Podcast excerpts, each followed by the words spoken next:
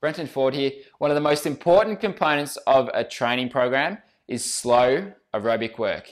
You see, one of the mistakes that I've made before, and I see a lot of athletes commonly making this mistake, is they do their slow aerobic work at a pace which is a little too quick to work the right training zone. For example, if you're doing five or six sessions a week, one or two of those sessions should be slow aerobic pace work, where you're keeping your heart rate fairly low and you're sustaining it for 30, 60, 90 minutes for a sustained period of time.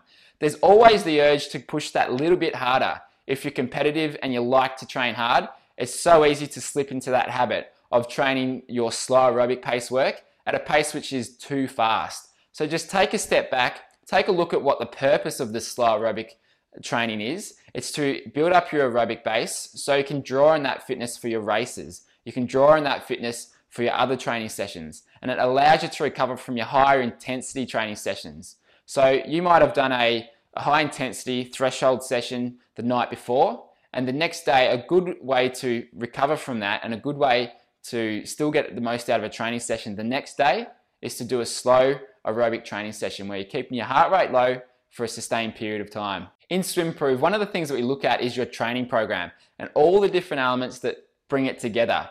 You will need some slow aerobic swimming. You will need some high intensity work. You will need some speed. There's a lot of different things that bring it together. So we can take a look at what you're doing and make suggestions as to what you might be missing so that you can get the most out of your training program and be as fit as you can be for the race that you're training for. SwimProve members can log in at swimprove.com. That's it for swimming news this week. I'll see you next week. Yeah.